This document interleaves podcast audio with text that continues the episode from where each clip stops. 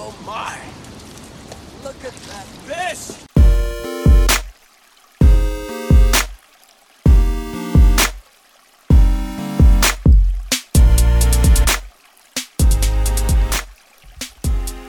What's up, everybody? Welcome to the Smalley Talk podcast. This is your host, Joshua Aaron Shrinko. And oh, nice, dude. We're doing Behind- middle names.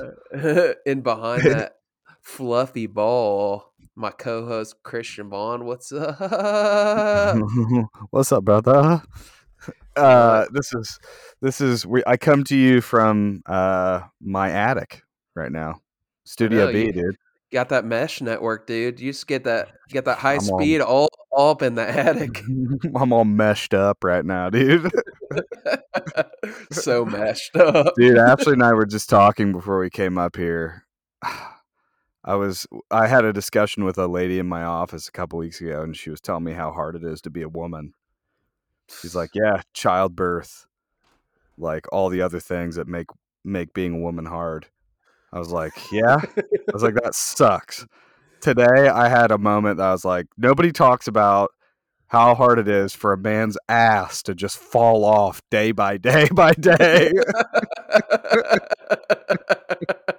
My ass is like the coastline of California right now, dude. It's losing, it's losing yards. I, I like bent down four or five times yesterday, and I was like, "What the hell's going on with my pants, dude?" You're losing that that uh that girth that keeping the pants up. Is that what's going on? My ass is just falling off, dude. It's disappearing Dude. before my very eyes. I will say, man, you see like a real old guy walking around, and just the only thing holding it up is a you know they got that belt cinched around their waist, dude. Dude. Oh, my belts are like a girdle right now, dude. It's my belt's the only it's the last survivor right now. It's the last monkey holding on to the end of the chain. That's Dude, all I, don't- got, dude. I don't know. I was I was blessed genetically with a very very uh um round butt. I got a I got a I got a woman's behind. I get compliments. That's what they the call you. That you do? I've never been complimented on my butt uh, ever. No, uh, women compliment me on my butt. They say, "Oh yeah, Yeah, I know. I, butt." I'm saying I've never been complimented on my butt. Not one woman has ever looked at me and been like, "I like your ass, sir." no, I don't. I if she did that, I would I would put my fists up and I would Austin Powers her ass and be like, "This is a man, baby." dude. Uh, whenever whenever you get down on that stance on the jet boat, dude, I think it looks pretty good from where I'm Yeah, sitting. what the hell was that, dude? You Hey, put pull your- that. Pull your mic out a little bit. You're you got a little too close. You're telling me you're telling all the wet boys that I'm driving my jet boat like a damn psycho. That was pretty funny though. Yeah. How about that that one guy commenting on my legs?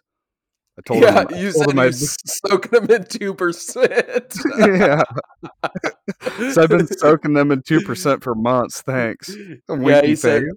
What did he say? He said, uh, "I've I've seen uh, I've seen fl- a pack of flukes less white than that." Is that what he said? Yeah. Yeah, that's what he said. Dude, what the hell? Like our listeners have just absolutely trashed me in the last year. My my appearance, my my freaking how I'm getting fat before everyone's eyes. What the We hell? Got, we gotten called ass hats, douchebags. Oh, yeah. Dude, we got we got some more feedback on got- that. I, we got some I- more. we got there's more to I- the story. I, I feel like I feel like we we held Don't. back I'm and we we yeah we we sh- we could have definitely went wild on him. We could have went wild Yeah. on him and and been been been pretty justified. we could have ragdolled his ass, dude, but we didn't do it. Bit him over that drift boat, bud. Anyways, so uh, today we wanted to talk about a couple of uh, a couple of issues. I well, first of all, I wanted to give a, a little ra- a little recap of my New Orleans trip. Um, yeah, have we not done that since you got back? no, we haven't. So my brother and I skipped on down to the bayou for a couple of days. Uh, he didn't get to go on our May trip.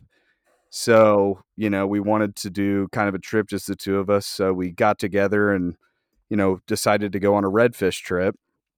Um, did a bunch of research online, and apparently, like, and I asked around to actually some of our listeners, you know, asking about specific places. You know, we have kind of people that listen to our podcast and interact with us kind of all over the place. So I was asking a little bit about, you know, trout in Missouri. I got kind of a wishy washy, you know, one of the guys I reached out to was not, he was like, I wouldn't come here during November if you can avoid it.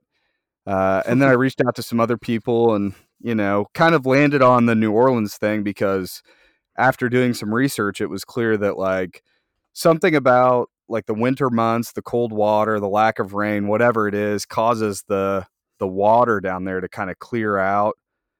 Um, so there's a lot of visibility, and apparently, just like all the bulls, you know, all the bull redfish kind of run into that area. So, anyways, after kind of reading the articles on it, you know, we we landed on that as kind of our destination. Um, so we went down and we booked a guide for one day, and then we were supposed to go like DIY for day two. So two day fishing trip, two days of driving. So we we end up getting down to New Orleans, uh, and New Orleans is pretty sketchy. I don't Sounds know. like. Yeah, I mean, I don't know. Probably a lot of the listeners have been there or whatever, but not a huge fan of the city. I would say I was scared that you were going to come back with my trolling motor, dude. I was scared about it too. Believe me, I had to leave it parked next to the highway, dude. I was very spooked about it.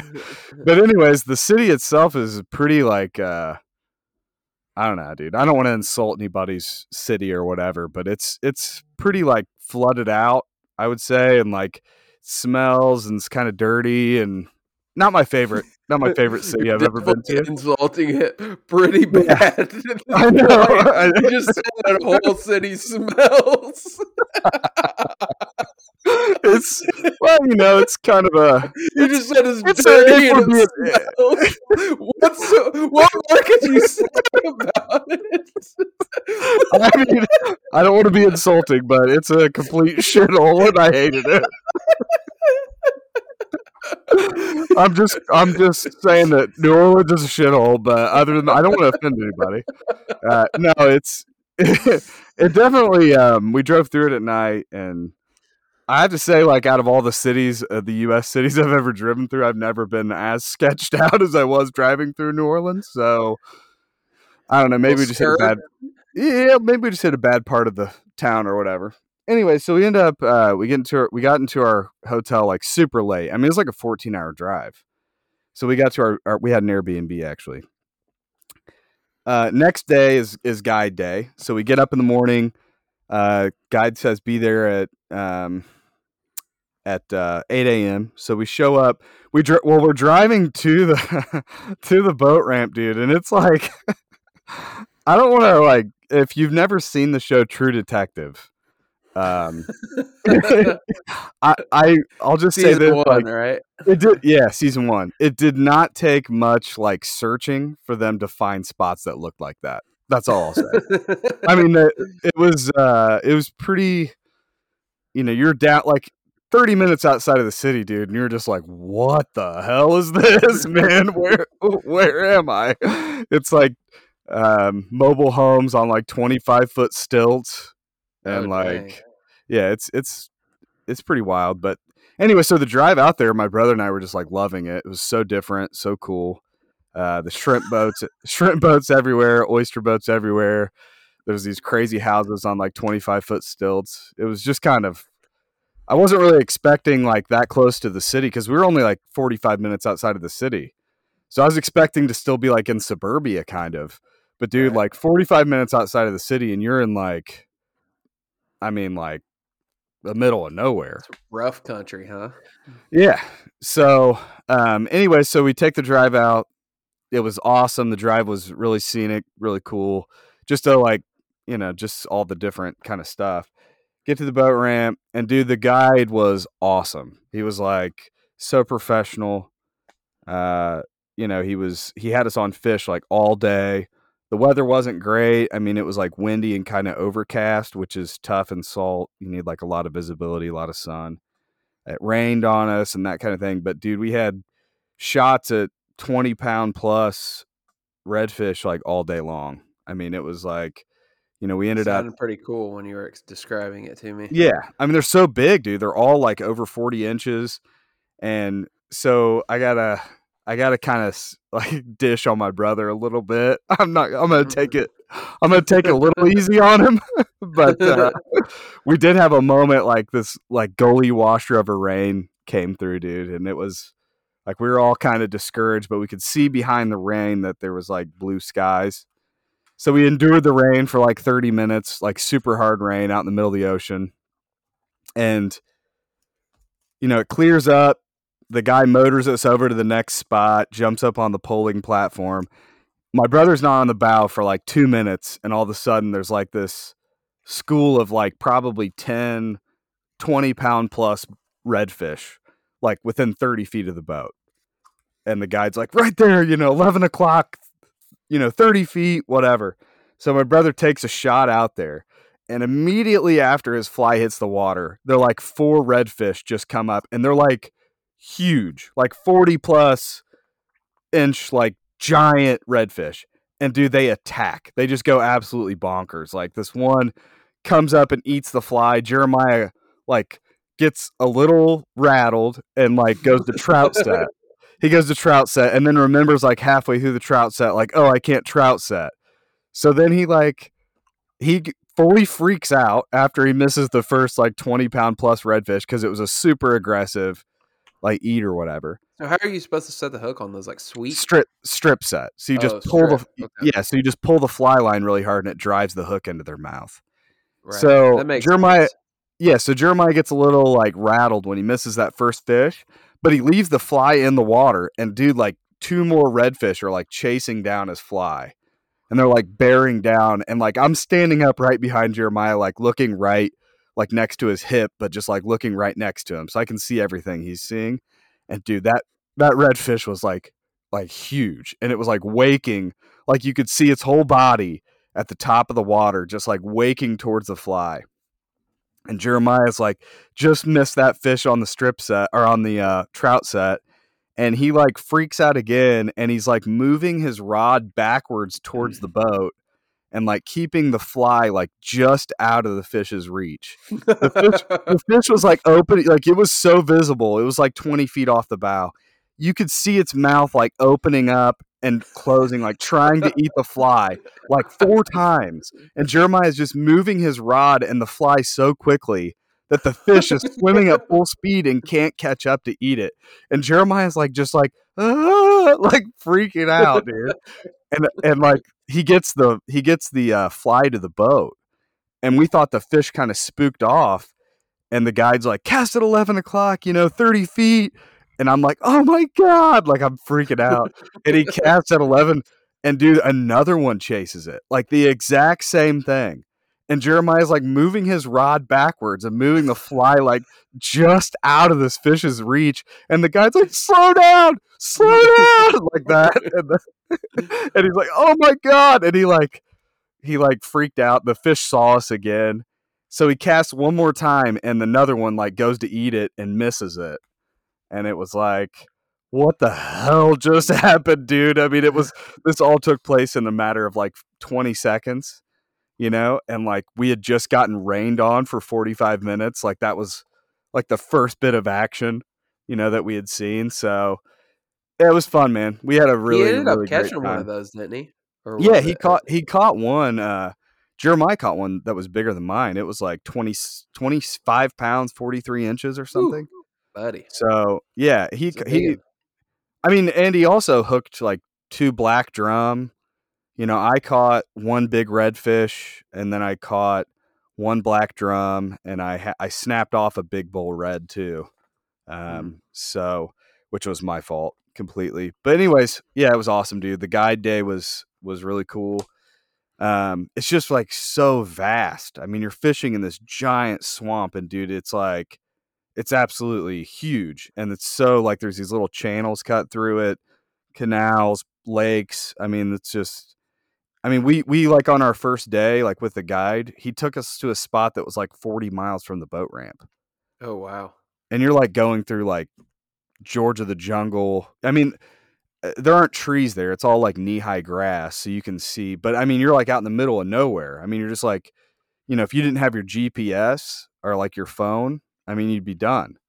So, yeah, that was cool, man. The Do the guy see a bunch of other people fishing? We saw a lot of shrimping boats and like we saw some whale or some uh some not whales. We saw dolphins. We saw uh tons of ospreys, which you would have loved, and then uh, we saw a gator. Um, yeah, dude, it was cool, but not a lot of other red fishermen. I would say. Hmm. That's cool. Yeah. Yeah, Yeah. it was fun, man. We um And then you went out the second day, and then you didn't catch Yeah. anything. yeah, the, the guide was also like really uh which let me let me give his it's Captain uh, C A P T underscore Allen on uh on Instagram. If anybody's ever down in New Orleans, definitely definitely look this guy up. He was a really, really he was good conversationalist. He was you know, it was like having a fishing buddy on the boat, kind of super. He's like our age, thirty four. He- you ever caught any smallmouth? Uh, no, no, he's actually from North Carolina. So it's C A P T underscore Allen A L L E N. His name is Allen A L L E N Kane. But uh, no, I mean he's he's from North Carolina. Um, but I don't know. He said he's done a little bit of smallmouth fishing, but I don't know. So yeah, it was cool, dude. Very you know very good experience. But yeah, DIY. We went out there and it was like it we couldn't get we couldn't find water with like any visibility super super windy you know and we caught some some sea trout yeah I do suck dude i caught some sea trout and i caught or i hooked a uh, like probably a 50 inch uh excuse me alligator gar but i lost it so Nice. Yeah. Well, that's cool, man. That's um, uh, encouraging from a you know the standpoint of you know you can go down there when it's cold, but discouraging that you have to pay a guide to do Yeah. it. well i mean you know maybe eventually you could figure it out but just like i think with that amount of space and and the guide was very cool about like he gave us like spots to go to hmm you know so he's like hey go check this Well, spot check this spot It wouldn't be too dissimilar of like dropping some guy who's never fished for smallmouth into you know Indiana and being like, hey, go find a river and catch smallmouth on it, and yeah you wouldn't know where to start or you know what to look for, and that that stuff definitely is yeah be hard. i mean there's um, like 150 square miles of swamp just like where we were i think you know there's it's crazy Right. so he did drop us some pins and like was super helpful on our diy day but i think we just struggled to find water with good visibility so Yeah, it is what it is. But uh yeah, oh and then one more thing that happened on the trip. With food was great, by the way. I loved I absolutely love the food and we are going to go back, so if that tells you anything, like I mean the city stuff is whatever, but we are going to go back. It was a great trip. Uh but I'm I'm walking through the grass after our second day of fishing and I feel these things like biting my biting my toes like I had my flip flops on or whatever, and I would look down and I had red ants all over my legs or all over my toes or whatever. So I poured a bottle of water I had in my hand. I just poured it on my feet. And as soon as I poured the water on my feet, this giant spider, dude, it was like the size of like a 50 cent piece, comes crawling out of my pant leg. And like, yeah. Oh, yeah. I was like, what the hell is that, dude? And it was like not even scurrying on the ground. It was like jumping across the ground. I was like, oh my god! I took a I took a picture of it, but uh, it bit me in the toe. No big deal. oh I dang, dude. Counteracted its venom quite easily. Do you have Jeremiah suck it out? I did. um, so now that we did a, a long opener, um, we're gonna get to what the title of the actual episode is gonna be. So we're gonna review, do a season long review of um, or end of season review of our River Rat rafts. Turn your uh, volume down on your computer, by the way. It's, I'm getting a little echo. Um, so you know to give some people some background of like what we're talking about you know you probably have seen you know our uh, rafts on instagram we've talked about them in the podcast but uh, we were approached by brian at river rat who's the, one of the owners or the owner i guess um, and he uh, wanted to be a part of our podcast. So we worked out a, a sponsorship deal, and we got a couple boats. And sort of our plan this year was like to add like value to them and to our audience is basically just use the piss out of them this year Mhm.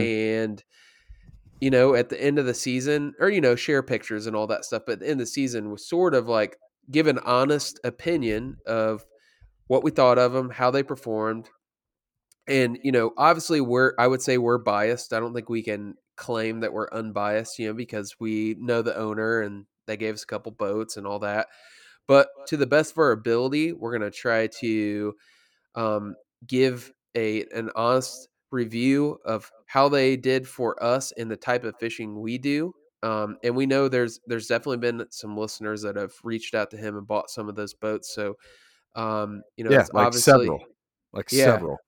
it, Yeah. it ob- obviously uh, at least at least two we know of. No, Uh, more than two for no, sure. I know. I'm joking. I'm Yeah. joking. Um, so I'll start off, and you know, I don't want to like uh be the only one talking here. So you know, interrupt me if I'm uh going. You mean like long. you mean like the first fifteen minutes of this podcast? Yeah, yeah. Uh, if I'm going too long winded, but um, Yeah, you should have done that during my stupid New Orleans rant, dude. You idiot. uh, I like cut me When off, you- dude. I just, I just wanted to see you burn the bridge from all those New Orleans. Well, uh, I did the I did the mental algebra during the middle of me absolutely trashing an entire city, and I was like, New like Louisiana is one of two states in the entire country where there aren't that aren't has no smallmouth. So Yeah, that's true. you know, That's true. Uh, so the whole place can just be underwater, and we don't even care. I'm just kidding. I'm just kidding. Uh, so kind of, I would say starting out, one we did or you had a similar boat to the you know before we got these boats. So we we we sort of had a general uh, baseline for what to expect from a uh, a boat of this style. Yeah, and Um, we've also had I've also had a hard body drift boat as well, Correct. which I think has some application. And you've got kayaks, yeah, so- kayaks. We have we b- both have jet boats. and I've had a Um, canoe. So That's right, Old Town. don't forget about it. Um, Made of Kevlar. So, you know, when you're when you're looking at the type of fishing we do, you know, it's generally speaking like shallow, rocky rivers, and that could be anywhere from like a river like the Susquehanna to a river like Sugar Creek here, where it's small. But the one thing they have in common is there's a lot of uh, shallow areas that you're hitting rocks. The rocks are, um, you know, it gets. I would say at times there's places that are inch deep that you you know no craft can get through um and for us to find something that works in all those environments uh it's it's sort of rare like a a kayak um, has its pluses and minuses jet boats you obviously need more depth you need a bigger river um you know and, and another thing the kayaks are like you know relegated to one you know it's a solo craft um in my opinion just the style and i'm not speaking to the river rat itself but that style of inflatable um, raft is the best all around boat for the type of fishing we do would you agree Where we live specifically, I would have to Mhm. agree. Yeah I think if you if you're going to buy one one boat that you can kind of do everything with, I would say that that I would agree with that. Yeah. Yeah, and and the thing is, like, I I I understand where you're going with it, but even if I lived in an area that had a big flow like the Susquehanna or the Upper Mississippi or something, yes, a jet boat would be superior because you can go back and forth. But on the smaller rivers that are like out of the way, that you that jet boat would be out of play. So Right. the cool thing about a raft is you can take it on any size of flow. The true. smallest rivers we fish to the biggest rivers we fish, it will do fine. Now, are there things that it doesn't do as well as like a jet boat does? Yes, for sure. Are there things that, you know, there's pros to a kayak at times? Yes, there are.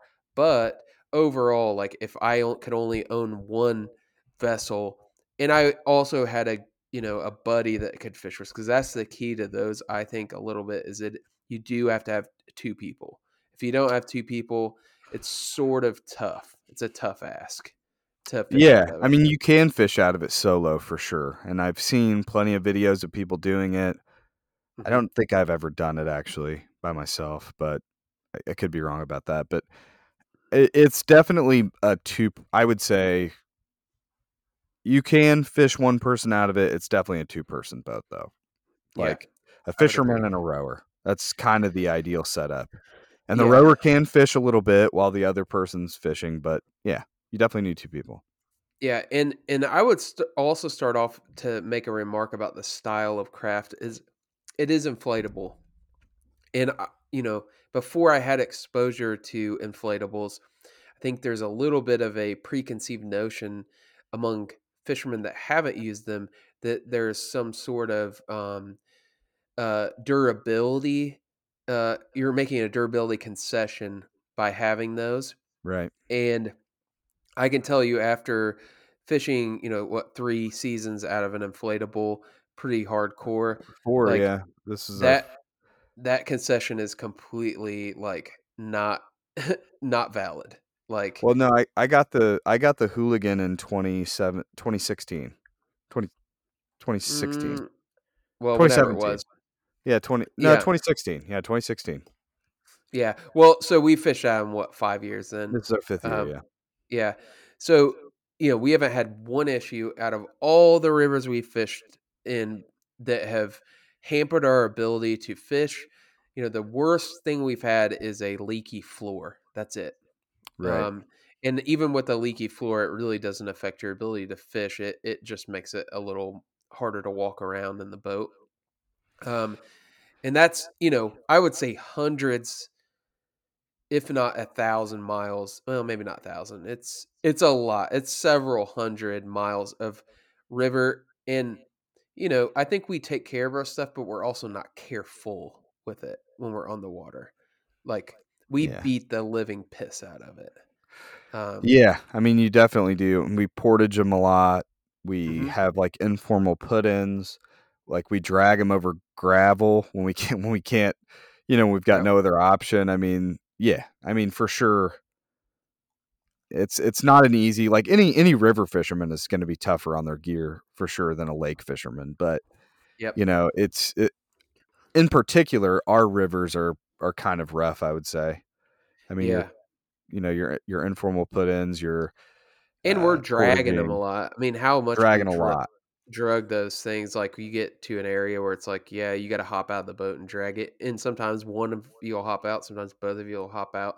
Um, but I guess all before we get into the meat and bones of the actual river rat, I do wanted to dispel the whole myth of like, you know, oh, inflatables are fragile and you can't use them. Like, in fact, if anything, I would say they're more durable because when you run into things, they bounce off of it. And 99.9% of the obstacles we find in a rocky river are just boulders. And hitting a boulder with that thing, it slides off of it. It's so much less of an impact than like a hard yeah. boat. Like, I mean, I that mean, was big, really- that was a big holdup I had about buying my first inflatable was just the idea of like sliding sideways into a sharp sharp rock and like it would pop and then you're done. You know, and uh we've banged our inflatable off of just about everything, dude, and zero like scratches, zero punctures.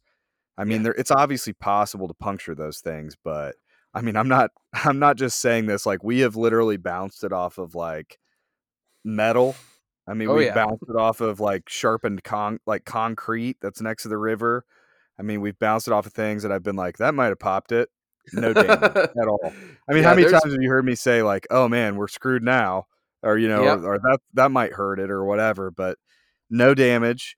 Right. Conversely, I can tell you that I with my skiff that I had before, I had a Hyde skiff for just a season, but every time we hit a rock, dude, it oh, was oh yeah.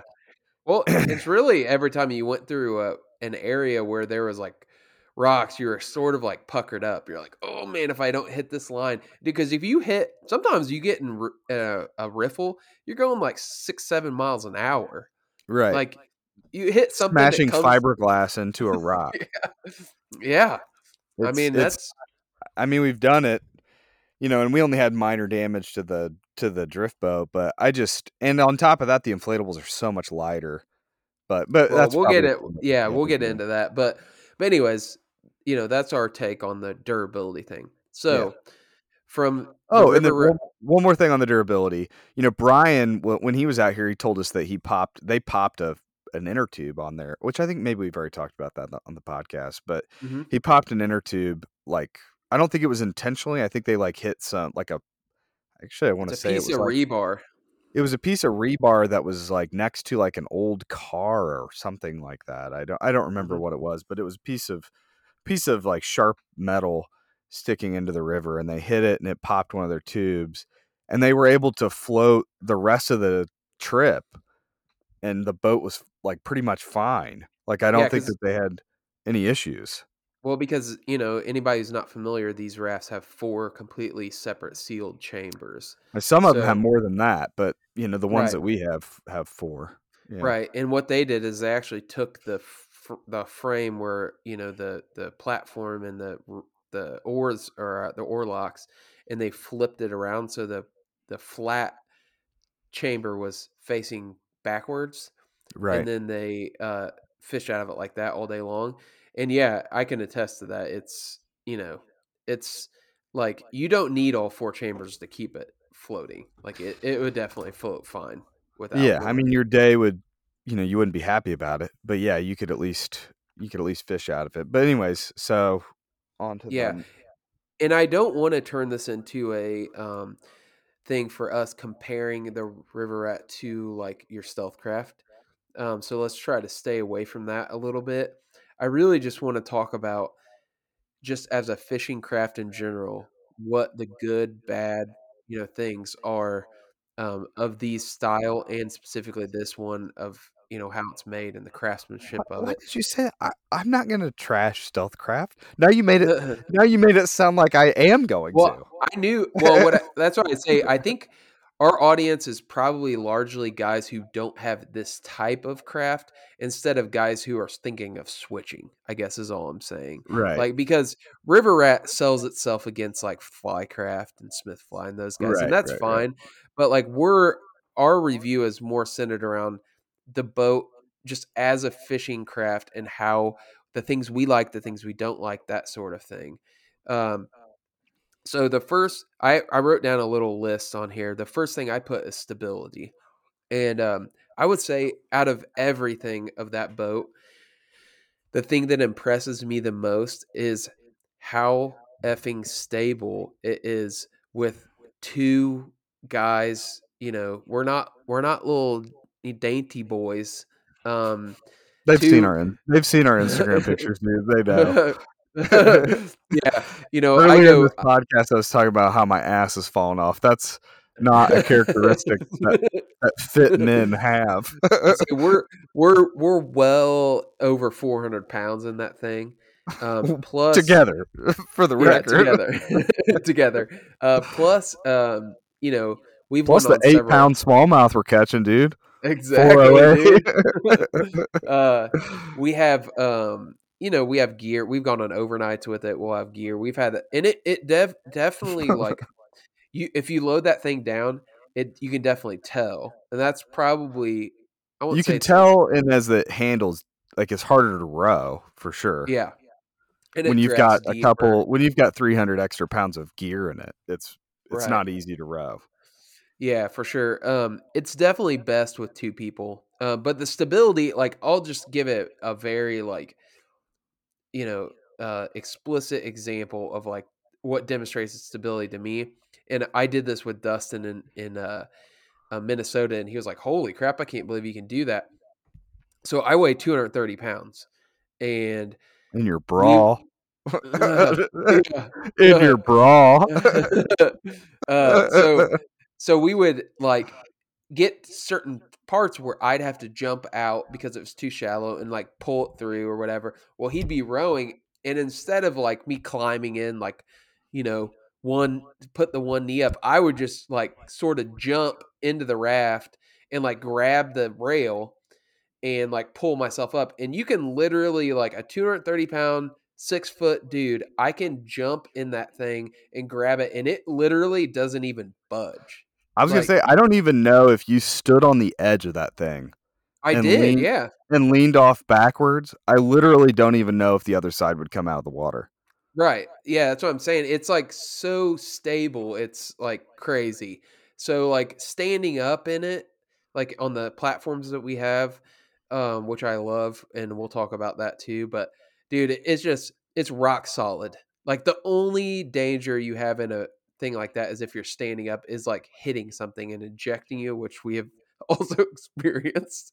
Um, Hey, Chris you got came- ejected. You Chris got came. he got ejected so hard he came out of his Crocs, dude. dude. I got tossed. I got ragdolled. You know what I'm talking about. Uh, I got tossed from the boat like a damn doll. I would. I literally fell into six inches of water, but that was because my brother was going sideways through a riffle, bebopping around, and then decided at the last second he wanted to straighten us out. But there was a rock, so he literally swung the front end as hard as he could and catapulted me off the front like I was a dibs in a slingshot. I mean, dude i wish i was there i it's kind of a running joke with me and chris like whenever we're i'm Yeah. rowing I'll, I'll like hit the brakes on the oars and i'm like i don't do it enough where- every time. You Yeah, laugh I just- every single time. You throw me off balance. in my mind's eye i'm like envisioning chris falling into the river and how funny it would be but also then i'm like he'd be so mad oh man! In the middle of winter, it's thirty degrees. i would just be laughing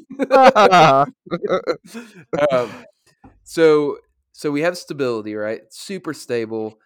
Um, you know, it's as stable as a boat. You know, like a big boat. Like I want, you know, not like a twenty footer, but like a seventeen foot, you know, aluminum boat. It's the same stability. Like you can stand on the edge, you can walk anywhere. It's not. It's not going to move. Uh, the second thing that, and, and I will say that the positives are definitely going to be longer list than the negatives, um, but there, we do have some negatives. Um, but the positives for me is uh, like the weight. And uh, if I'm going to use one comparison to the stealth craft, that's the one to me that like I had a direct comparison to is like it is super light. Like not only is it light, like enough for two guys to easily carry and launch pretty much wherever, you can unstrap the frame and basically split it in half. So you have half the weight on the tubes and then half the weight on the actual frame. So like if you were solo launching it for whatever reason and you're just like had to carry it somewhere sort of far, um, if you split the raft and the um, frame, like it's like very manageable for one guy to carry it. Um, Ours is, yeah. I mean, other ones that you know, were well, that's what I'm saying. The river raft. manageable. Yeah, the Yeah. river rat, and it all and it only takes on any of the rafts, like any of these fishing rafts you have, it only takes like three minutes to detach, four minutes maybe to detach the whole frame from the the tube. So, you know, I think that was like when we first got an inflatable, we were very hesitant to ever take that frame off, and now that we're just old old dogs, we we every opportunity or every time we have to portage that thing, we're like, let's pop this frame off here, dude. we're Yeah. not trying to we're not trying to destroy our well, back. because it's not. I mean, it's literally what like is it like eight straps, eight little cam straps that Yeah, hold that thing but- on there. So, But all in all, the boat is about the same with gear. I would say it's about the same weight as it. Well, it's it's maybe like 15, 20 pounds heavier than just any kayak now. yeah, Mm-hmm.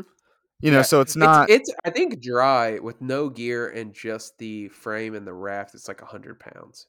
Yeah, and that's what I'm saying. Like these kayaks now are like 85, 90 pounds. It's like Oh, there's it's like there's kayaks over hundred now. Yeah, well, I mean, like I'm not talking about like the big like Hobies or whatever, but like these fishing kayaks are like what generally 80 to 100 pounds. Is that Yeah. right? Uh-huh. Yeah, I mean, it's not much more weight, and I mean that weight ma- matters when you're if you can get rid of it. for sure. Just like you take the stuff out of your kayak before you portage, you know, you might as well take the frame off of your raft before you portage. So Well, and you know the advantage of of being lightweight, you know, there's there's several things, but for me the probably the biggest advantage is you're just their ability to launch it anywhere. Like you Right. can legitimately launch this thing on a bridge abutment. Like and we've done it.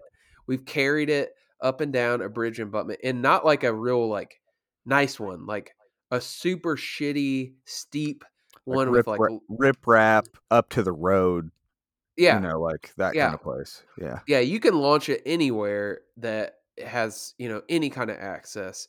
Um, and then if there if there is like a, a trail or like a little grassy area, you can drag it very easily too. So Yeah. it's it's a it's a very like um, it's just that that creates that versatility from a launch um, launch standpoint, and and where we live, that's a pretty important thing. I think Uh, it's actually a lot of places, but you know, it, it's yeah. I mean, definitely informal launches are kind of that was just not simply not a possibility with my drift boat. It's not a possibility with the jet boat. It's not a possibility with pretty much. In, I mean, you could do a, a canoe, a kayak, or a raft. yep, Um, you know, that's pretty much kind of where it's at, and you know, we rely on those put-ins for access to hundreds and hundreds and hundreds of miles that we like to fish.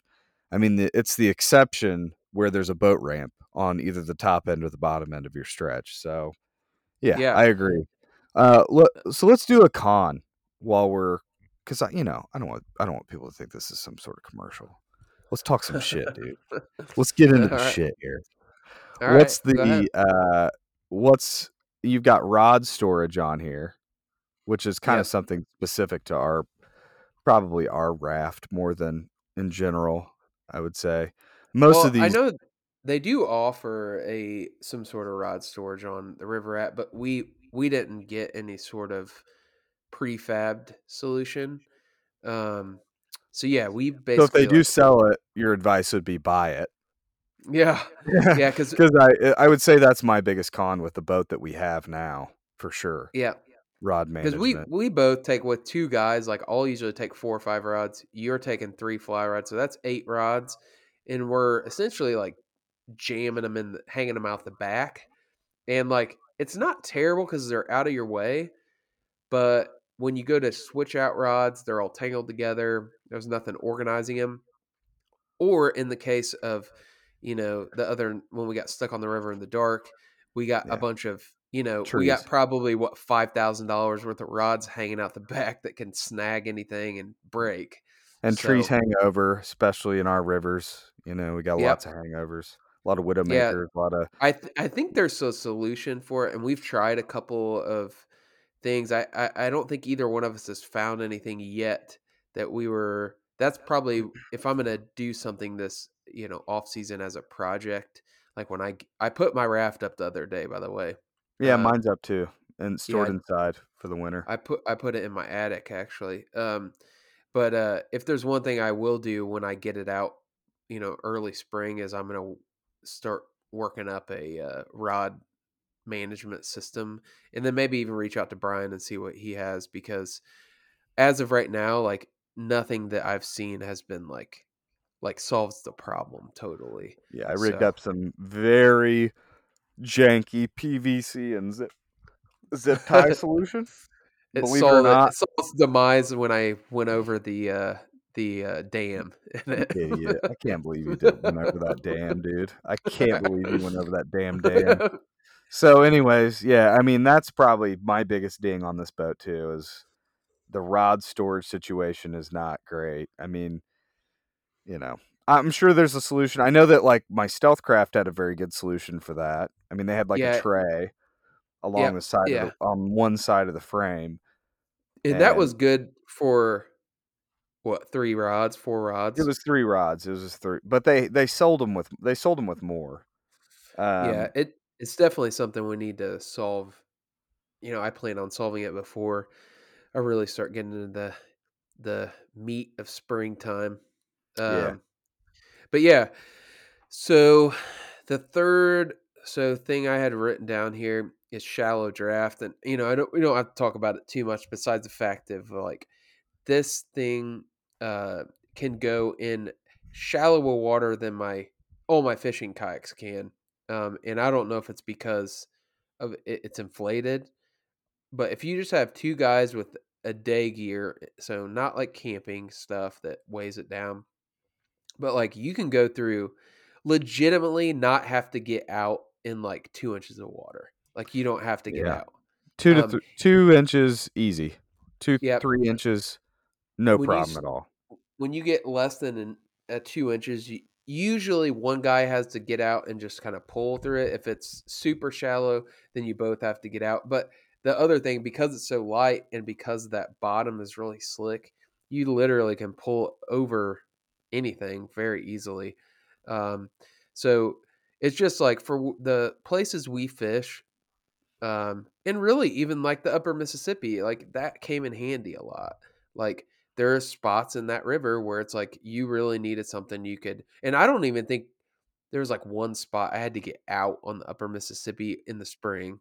Um, but there were spots that like I was like, oh wow, this is real shallow, and it, it just cruises right through there. Yeah. Um, so I think that to me is like something that's really important uh, because if if it if it sh- drafted in like four inches of water, then it wouldn't be near as um, to me it wouldn't be near as useful.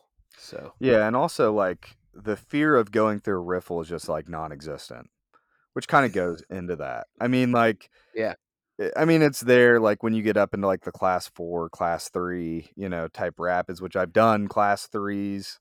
I've Mhm. seen my boat go through class five. I did not do it myself, but I saw. I've done class threes. You know, uh, Class in threes in this, dude, compared to like a kayak, it's like, I mean, pe- people will probably call us out and be like, "Oh, those aren't true class threes, but I'm telling you, it is no Right. big deal. For us, it is.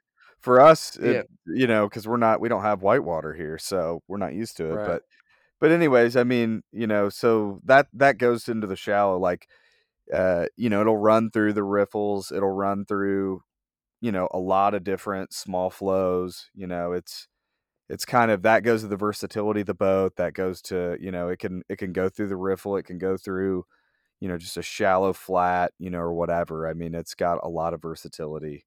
Um, Yeah. Um. It. Uh. I, the other thing I'll say is because it drafts so shallow is like for us, we can use it pretty much year round.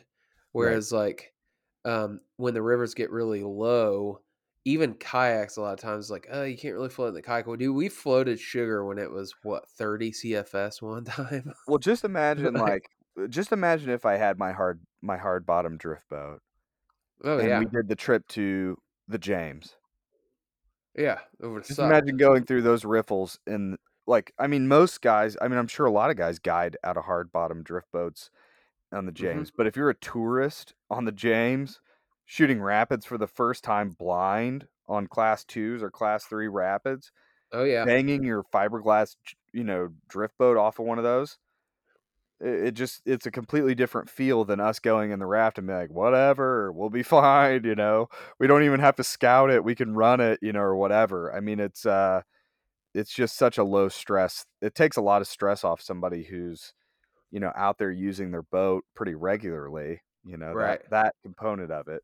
But also like the Menominee. I mean, there's no way we could have done that Menominee trip with a hard bottom drift boat. Absolutely no Oh way. no way. We would I have there's- made it. We barely made it in a raft, yeah. I don't know. But uh but yeah, the James, the Menominee, I mean all these out of state trips, you know, it's it's they're just very versatile boats. Yeah. So- Um Yeah, I agree, man. Uh Let's do So- another negative here. Wet wet, you've got wet slash water management. So this is to me is almost like a 1B like downside to this craft. Um and you know your stealth craft had a different system which I honestly like how this one set up better. Your stealth craft ha- was like self-bailing, but the problem is like that water would get trapped in there and it was like almost impossible to get out. Um but just from a general fishing standpoint, It also makes a boat harder to row because you're constantly taking on water. Yeah, Um, yeah. You got So they ha- a I constant think they do have a self bailing option on the River Rat. They do. Um, yeah, they do sell a self bailing option. I will I never buy. do that. I will never buy a self bailing raft ever again after owning one. Yeah, And it- I and I specifically bought one that was self bailing the first time right. because I was like, Um, oh well, if it rains or if we get water in the boat, you know, I don't want it to be weighed down or whatever. But I will never buy another self bailing raft again. Your Yeah, feet are I- constantly wet. It's harder to row. You know, it's it's not a it's just not for me not preferable. So yeah, and in the the River Rat, uh, you know, the way I'll I'll put this, um, so generally speaking, like you are gonna get water in the boat. If it's like a summer day where like you're not really in and out of the river or, or the boat too much, you probably won't get very much and you'll probably be pretty neg- negligible. And there's time, there's trips where like, oh yeah, there's no water in the boat. But if the two scenarios, one, if you're in a really shallow river where you do have to get in and out of the boat a lot, where you're basically like sloshing water in and out with your waders or your, your feet or whatever, or it's raining. And I, the, last trip I took in mine on sugar when it like poured down rain, dude, it was taking on a ton of water. And it's not that you're like, it's not that you're like, oh man, it's gonna sink or anything. It's just like everything gets wet. Like everything in the bottom of the raft, you know, whether it be a, your sweatshirt you wore in the morning or whether it be, you know, uh, a bag with your wallet in it or your, you know, a bag of chips or something, everything's getting wet. And there's not really a great like because of the dynamics of how that's made, it's just sort of like it's just part of it. And yeah. sometimes it's not a big dry deal. bags dry bags are an absolute essential for the overnight thing. Like you can't there's no dry Right. storage on the boat, you know. There's no dry storage at all. Yeah. So you sort of have to go into it knowing that like, hey, I'm just gonna you know, there's gonna be water in here and we're gonna have to deal with it. Um and like I said, if it's dry out and you're not getting in and out of the boat, like it's not a big deal. You're not going to get a bunch because there's trips like where we have enough flow, we're not getting in and out of the boat, and it's not raining, so it stays really dry. But like anytime you have to get in and out several times, it just adds up. And it it got to the point the last time when it was raining real heavily that I was like taking like cupfuls of water and pouring it out, and I couldn't keep up with it. like it was like a lot of water in the bottom sailor, just a little sailor at sea, dude. I know. Bailing But you out. can, you know, the advantage you can take that boat um, over to the bank and just tip it over and get all the water Yeah, out. that's what I was gonna say. Like the self bailing thing was actually harder to empty out. Right. Because I it was like, like. trapped in between like the floor and then that uh, membrane at the bottom. Yeah, but like the other one, you just kind of tip it over and the water just Yeah. pours out. You know, you have to Right. mess with the floor a little bit because it's seal. It might seal on you a little bit, but it's actually easier, I think, to dump out the the non self bailing raft than it is a self bailing raft. Yep. But- fully agreed. Um, So overall, I would say that yes, you're right. Like you can get wet. Like you are you are going to get wet. It's more similar to a kayak in that way. You know, I I think Right. like you're going to get wet in a kayak no matter what you do. A kayak or canoe, you're going to get wet. It's the same Right. type of concept, you know. And that that kind of goes into like the next like the next con, which is like comfortability. Like a Mhm. hard bottom drift boat is m- just more comfortable to fish out of like in an all day situation like it just is i mean you know it, the there's rafts for us too.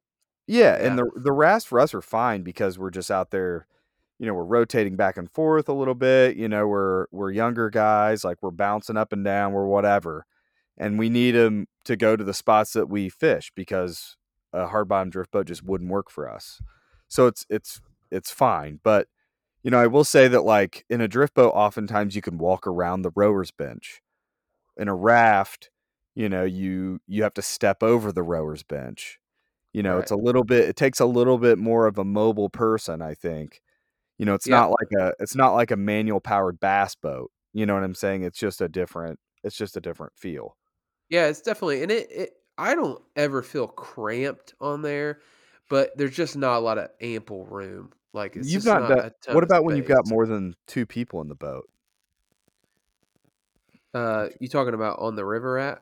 Yeah, or any any raft. Do you feel cramped with three people? Personally, I would not take three people out on that boat unless I was like the family aspect, which I have that written down as a as a positive. Uh, is like you can take more people out on it. Three guys fishing out of that would be tough. Like I've done it before several times, and I didn't think it was that bad um, at all. But you know, it's it's just it's better suited for a two person rig, I would say. But I would I say think you need I think you need two more feet on that to make it like really three. I've been out with the kids, friendly. And uh, I've been out with three guys fishing before. It's not a. It's. I mean, it's fine. It's just it really excels in the two person setting. I think. Yeah, I think it's a two person craft at heart. That's where it really does. It's what it's meant for. It can you do three? Yeah, I I've never fished out of it. I've had four. You know, my wife, me, and two kids, and uh, yeah, it's a little cramped when you get that many people on the boat. But um, Right. But overall, I We- think that is a positive because for me, I felt like it's not that cramped. You can put a lot of people in it. Yeah, I mean, I agree. It's definitely. Um, it's just you know, it's not something you would want like to take your kids out all the time. But the thing is, like in a shallower river where you can't put a jet boat, it's like that's the only way to really take your kids out and like keep everybody together. Yeah. Um, so unless you want to invest in teaching your kid how to paddle kayak and getting a separate thing for them or whatever, and that's a whole other, you know. But it beats the shit out of a canoe. I'll tell you that. oh yeah, yeah. It's not. I mean, close. you don't have to worry about your kids bouncing around and tipping that thing over. They can just kind of play around in it, you know, and Yeah. you don't have to worry about it. Yeah, for No. sure. Um, so, uh, you know, I did put storage and camping, and I, I would say there's not a lot of storage. There's no closed storage at all. It's just all open. And the one thing I do think they nailed on just not just the river rat, but all the sort of like inflatable um, fishing style rafts. I call them drift rafts, but is the back um, platform. Uh huh. You can stack a ton of shit on there. And Yeah, and it actually helps even the boat out a little bit. Yeah. Yeah. I mean, we've had everything from camera gear to camping gear to extra fishing stuff to coolers to whatever. And you can fit a lot of stuff back there. Um, and like compared to like a kayak, for instance, you can put way more stuff on it. Um, the, Yeah. the weight capacity alone is just bigger. And, uh, you know, we take like Chris and I, we take, um, uh, you know, like uh, stuff to cook lunch with. Like we'll have a, uh, you know, a hot, not a hot plate, but a, you know, like a, uh, what do you call those? Cooks like a Uh, camp stove. Yeah, a camp stove. Or Yeah. I mean, I've seen guys take those big propane dual burner, you Yeah, know, Coleman type stoves Those- on there. Midwest Outfitters guys have those rigged up on the back. They have like a probably like a 55 quart like a Tupperware container with like a Mhm. Coleman camping stove in it and they like cook a shore lunch. It's kind of cool. Yeah. And we've done plenty of shore lunches with that. We've taken, you know, not the huge Yeti cooler. We've had like mid-sized Yeti coolers on there, and uh, it it it really does a good job of holding all that stuff without getting like in your way. Like it gets up out of the way. Um, so I th- I'd say that that's a a positive. Um, you know, I would say to me, uh, the last for me the last like true negative uh, on that boat is I'm not a big fan of the oars, and some of that has come from like other people telling us that. Um, But I do think the oars, like now I've used it a whole season compared to like the other things like your hard bottom and the stealthcraft. I it does the oars are like I don't know if they're too short or what, but I do think you would like next season I'm going to upgrade the oars. So Yeah, well, I'm gonna- Moving Water sells Sawyer oars, dude. We can go in there and buy ourselves some new oars together. We'll just yeah, oar, and I let's oar out together, dude. I think Brian actually does sell an upgraded oar with Does he? that. Like he did have Sawyer's. They've got a um, lot of that- flex on them, I would say, but for me, it doesn't it doesn't bother me as much. Um, I'm not as strong as you, dude. You're a freaking workhorse. uh, no, it's uh, I would say the flex doesn't bother me as much. I actually don't mind it. Um, Well, and the other thing you may want to talk about, uh, why don't you talk a little bit about the wind with that? yes, so It sucks in the wind. yeah, there you go. That's it. You said it. I don't need to say anymore. It does suck in the wind. Yeah, it's like a big sail, but um, yeah, I and we don't have to deal with that as much on the river. Like, oh, I couldn't imagine taking that on like a lake or something which real windy. You ju- you wouldn't even be able to move it. Yeah, um, yeah. It's But, uh, like- that would not be ideal. yeah, we've been in situations like I remember specifically when we took off on the Upper Mississippi. You remember how like windy it was that day, Oh yeah. and uh, dude, it was just getting blown, and there was current. You know, was- we were getting blown everywhere. it was tough. yeah i mean it's it's not ideal it's it's but i will say this about the wind like it's the same as a kayak i mean it really is only Yeah. the difference is that like when you're actually fishing you can still fish the person that's suffering is not the fisherman in a raft when it's windy right. the person that's suffering is the rower but i like the bet the good thing about all that is that the person who's fishing the main the main focus of why you're out there is to put the person on fish they're still able to do what they need to do i mean they're still casting they're Well, still fishing this is this you know is, in a kayak you're always recovering you know you're paddling back to your Right. spot or or whatever you can't fish the whole time I will tell. I will say this. You know, if there's guys out there that are thinking about getting one of these that are primarily kayak fishermen, you won't understand how. Like, if if I had a guy that was in a kayak, and then me and Chris, like two high level guys who like understand Ooh, where the I- fish are, how I to like get to them, how to oar, like we would demolish a kayak fisherman. We would absolutely demolish them. Like because you know we're gonna get some challenges based on that oh, and I'm not talking dude. I'm not talking um, two guys on a kayak because that's a little unfair. I'm saying like one guy in a kayak compared to two guys in a raft. But the thing is, you're only fishing one guy at a time, so it's not like you're really only one fisherman. As far that's as why that you don't count it as two right i always kind of measure my boat Right. against a kayaker's boat Right. Like you would demo and, and again, it's because of like the guy controlling the boat is only focused on one thing. The guy fishing is only focused on one thing. And it's it's pretty cool. Like when you get dialed in, like me me and you have had like when we go on the boys trip in May, we we me and you don't um, get together because I feel like we might we might like um, break some wills. we might we might we if we were we together would, on some. the, we would be the alonzo mourning and larry johnson you remember that on nba jam so oh yeah, sick. yeah. Larry Maybe Rick, Johnson, Rik Smits and Reggie Miller, dude. Dude, don't you dare uh, uh, but we would definitely like it. It would be almost unfair, like to have you know two like super experienced guys in that situation. Um, so we tend to split up and you know you know give people you know some opportunity to fish some other other guys. But- so, it sounds so so, so prideful dude Dude, so we've had we've had times where me and you've been dialed in on a river with that, and it's like there's like nothing stopping you. most when- of our communication is simply hip thrusts Yeah, we don't even Exactly. communicate with words well it is just like funny i just thrust gently like there's a rock pile over there dude thrust well we we we do fish enough together that like we don't really have to talk that much.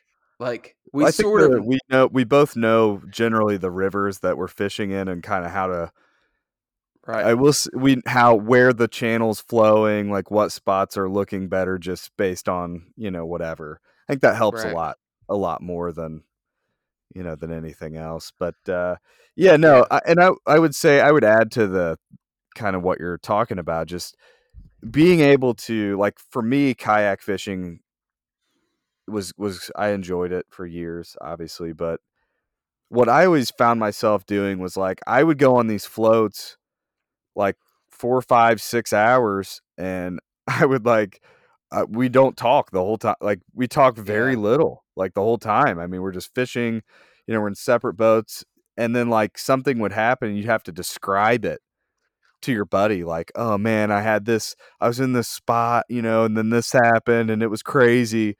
The thing about the raft is like you see it and you you react to it together. You know, you have this. It's kind of a lot of shared experiences, I would say.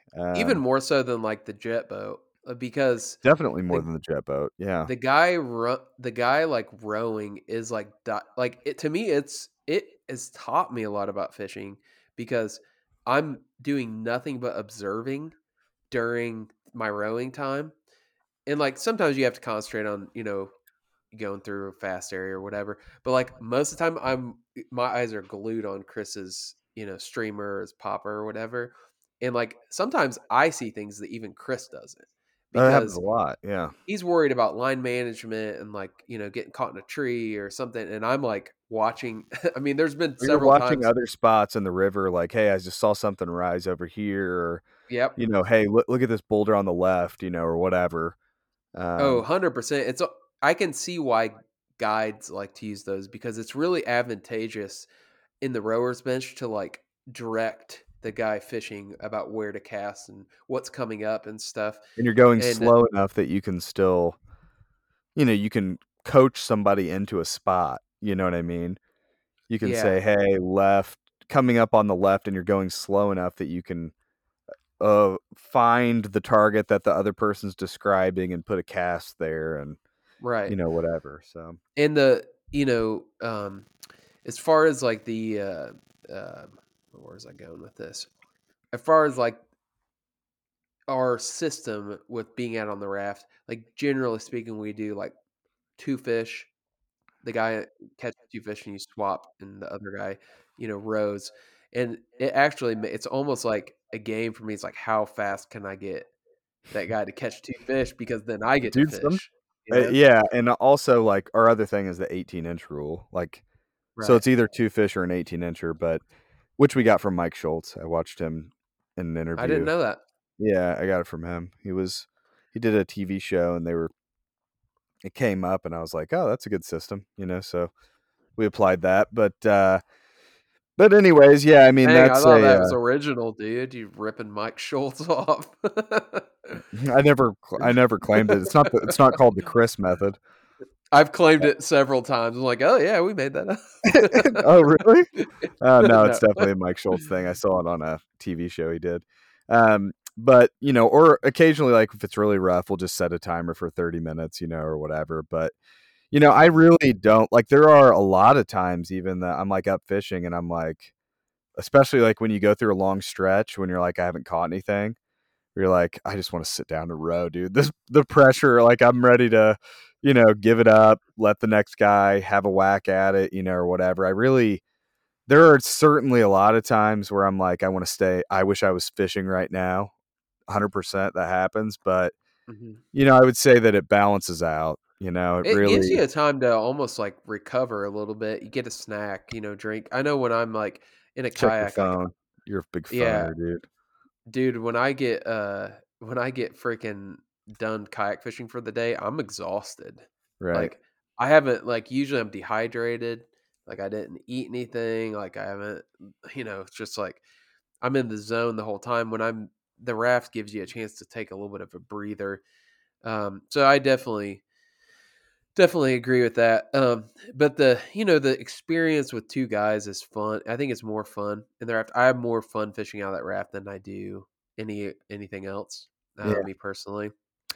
I, Um, I agree for sure. I like running my jet boat though. It's it's a lot of fun too. But but uh so one thing like about this specific boat, like the river rats, and you know, just in general, I would say that I- I wasn't sure about like the the frame ha- coming in multiple pieces.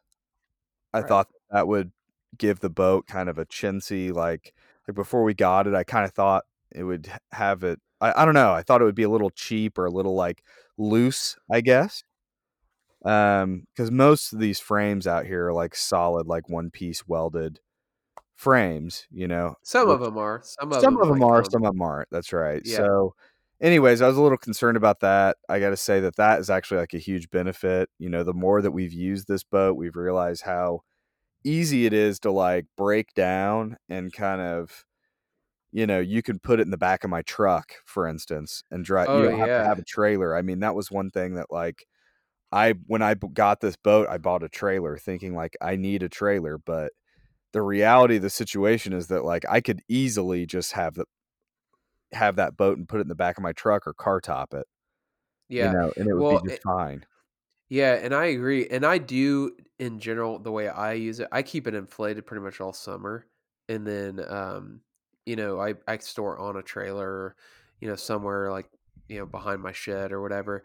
Um, but yeah, you want to keep it out of the sun. Um, but what I'll say is that and storage can be tricky that way because it does fill up with water. You know, you got to keep it covered. It, it, it can be, you know, no different than a boat as far as that goes. But I just prop um, mine up on its side. yeah, that's usually what I do too. Um, but what I will say, like the other thing of it is, um, when you do, I did for the first time. I put it away for the year. Like I don't have a ton of like. I mean, I live on a half acre. You know, our house is decent sized. I don't. I have plenty of places to put it. But like, if you're constrained by like your storage at your house, like, dude, this thing like does not take up any space at all. Like, it takes up like very like you could put it in like a garden shed, no problem, um, Yeah. and it wouldn't be any big deal. Um, so like storage, like I know people that you know kayak fish that live in New York City and they live in Chicago and like they live it, you know, it's like dude, like even next to like a kayak, it's way way easier to store. I just So do you remember those salsa commercials back in the day? You don't remember No. those? New York Oh, the- City. yes, yes, I just- do. I don't know why, but when you when you just said that, I haven't heard somebody say New York City like that in a while. It just popped an old salsa commercial into my brain, dude. Well, I didn't want to say New York because that's a state, but you know, I know some people live in like the city. Like I know one guy in particular that kayak fishes, um, Yeah. and he's like always like doesn't know where to put it, and he's like he keeps it on top of his car. That's where he keeps it. I'm like, God, that's miserable, dude. Living in a city where you literally don't have a place to put a kayak. Dude, he in like keeps it on Indianapolis, there'd top be of a his car. there'd be a homeless living up in that. I'm sorry, what's the what's the politically correct term for homeless now? I don't know. Disadvantaged or some housing disadvantaged or some whatever it's supposed to be. You know what I mean, everybody. yeah, and there'd be somebody camped out in that thing. Have you noticed all But- the have you noticed all the homeless people camped out under the Raymond Street Bridge now? It doesn't surprise me because it's I like- used to work around there, but They're like Yeah. moved in. They've they've there's like a dog in a kennel. it's right next to um, the White River. Yeah, they like built a little shed down there. There's a dog in a shed. It's nuts. But anyways, Yeah. so um anyways, the the being able to take the frame apart multiple pieces is actually pretty big advantage. I, I think you could legitimately like it would be tight, but I think you could legitimately fit uh, it in a, like a larger car's trunk. Like it's it's pretty small. Yeah, I mean, maybe. I guess I don't know. The- It's it's If you could get the platform, if you could get the platform in it, Oh, the platform. That's another thing. The platform is a game changer for these boats. oh, you're talking about the. I was talking about the platform, the storage platform. Yeah, but I, I know but you said platform. It reminded me of like the the platform is for all the guys that already have rafts. This is really and for the guys that are getting ready to buy them as well. Because I think I think I can't Brian believe is selling- people. Yeah, I can't believe people don't like they don't think of that. I don't know, but I know I think Brian is selling them now, maybe. But um, the platform thing is huge. By the way, especially- Brian, we need another one next season. Yeah, we been need another one. We need another aluminum, which he, I doubt if he listens to this podcast, but he he may. I, He'll may- listen to this episode. yeah, he probably will. But anyways, uh, he's a big trout guy, so you know, whatever, dude. But anyways, the uh, the uh, platforms are huge, man. Got got to do it. I mean, the guys Dude, that are if like, you, "Oh, I don't if know. yeah, if you, I if don't you know how much of one, an advantage it is. I'm telling you right now, dude, it I for, for warm water guys, I can't speak to the trout game, but for warm water guys, you are messing up if you do not have a platform system getting rigged up for next year. Telling not only is it 100%. only is it like advantageous from a fishing standpoint because it gets you up higher and you can see like sight fishing and like smallmouth guys know like you takes are usually visual and you usually see things like cues in the water where you can like know where to cast and stuff. When you're down, like you you just have a less advantageous angle. The other thing is it opens up the front of the raft a ton. So like the entire front of the raft, you can store some tackle in there. Like you can walk around easier. Like it's just a better raft with that platform. Like I think Brian none. call that the Smalley Talk, the Smalley Talk system. Uh, no, I, I, I don't know, dude. Yeah, but anyways, if you have a raft right now and you're like, I don't think that the platform situation makes much sense, and you're a warm water guy, you're wrong. I'm telling Oh, you right now, it is. It's a game changer. Like you're, I up- won't really, I won't really fish without it anymore. I fish out of it It's times tough to- it's really tough to i won't i i mean i will do it like i've i've had to do it before um it's I it's it's difficult to go back to fishing off the floor of a raft for me the only disadvantage is you don't have a seat, like an actual seat for the person in the front, and the lean bar is not there. Um, but like, so sometimes when I take my wife, I'll put the seat back on so she can like sit down or whatever. right Um, but like if you're fishing, like dude, like you're you're if you're, you're too, missing you're out too- time. yeah i was gonna say if, if you're two uh somewhat mobile individuals Yeah. i mean i'm my butt's falling off and i'm a white guy from indiana and I have enough balance and coordination to stand up on that thing, and it's worth the risk. If I break my ankle, dude, I will have zero regrets for having stood up on the platform because I'm telling you, I would that- be the I would be like in the straight up winter time in like a deep spot.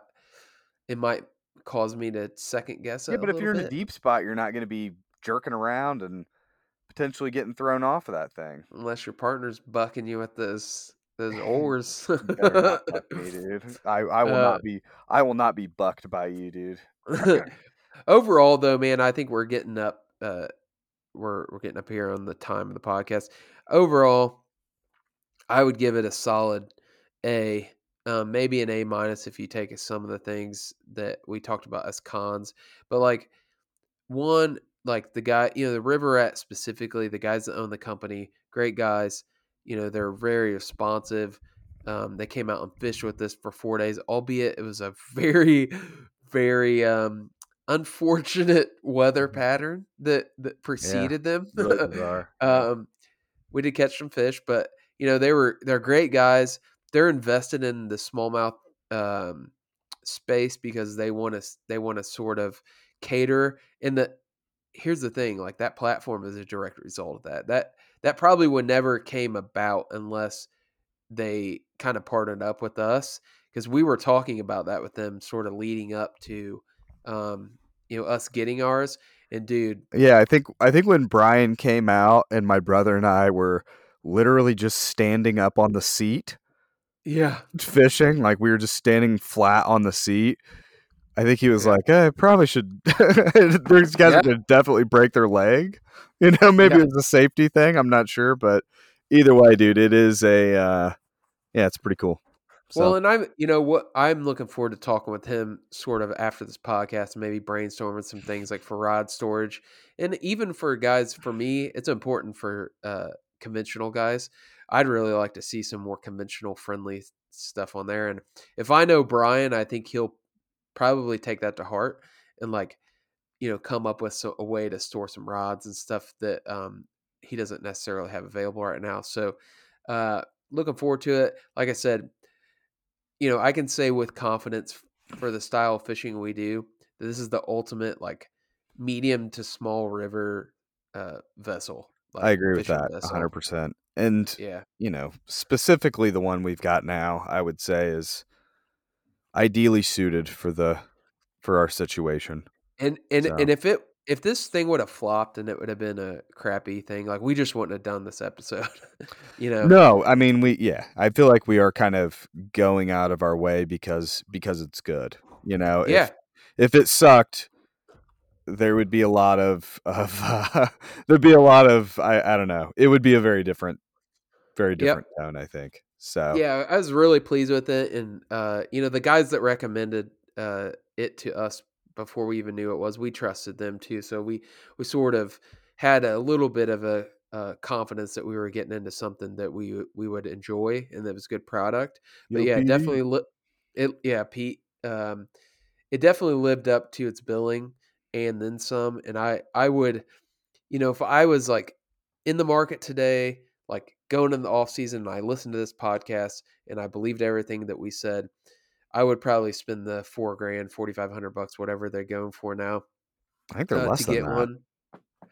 I think they're forty five hundred retail, but I don't know what they're priced at right now. Yeah. Um, Either way, I would get a platform though. Get one, you won't regret it. Yeah, so yeah. Um, so before we get off here, um, anything new, bud? You bought any new gear? Any, anything new in Um, your box? I haven't really got anything for myself. I'm uh I'm still waiting uh still waiting on a to get the off season going for me. I haven't really gotten to that mode yet. We're getting ready to do a huge house remodel and like I've been looking at kitchen cabinets and flooring and countertops and yeah. So I haven't thought about that stuff. But I do want to get out with you. Um we always do our what Christmas Eve thing or around Christmas Eve. Yeah, it's like around Christmas, like the week before Christmas, usually. Yeah, we're gonna we're gonna go do that for sure. And honestly, I was thinking today, I was like, it's probably pretty good right now. Yeah, So definitely. I actually went out yesterday. Um, catch anything? caught a couple. I caught like three. Um, it's uh, the spot that I went to got completely altered. Where'd got you sil- go? silted out like pretty heavily.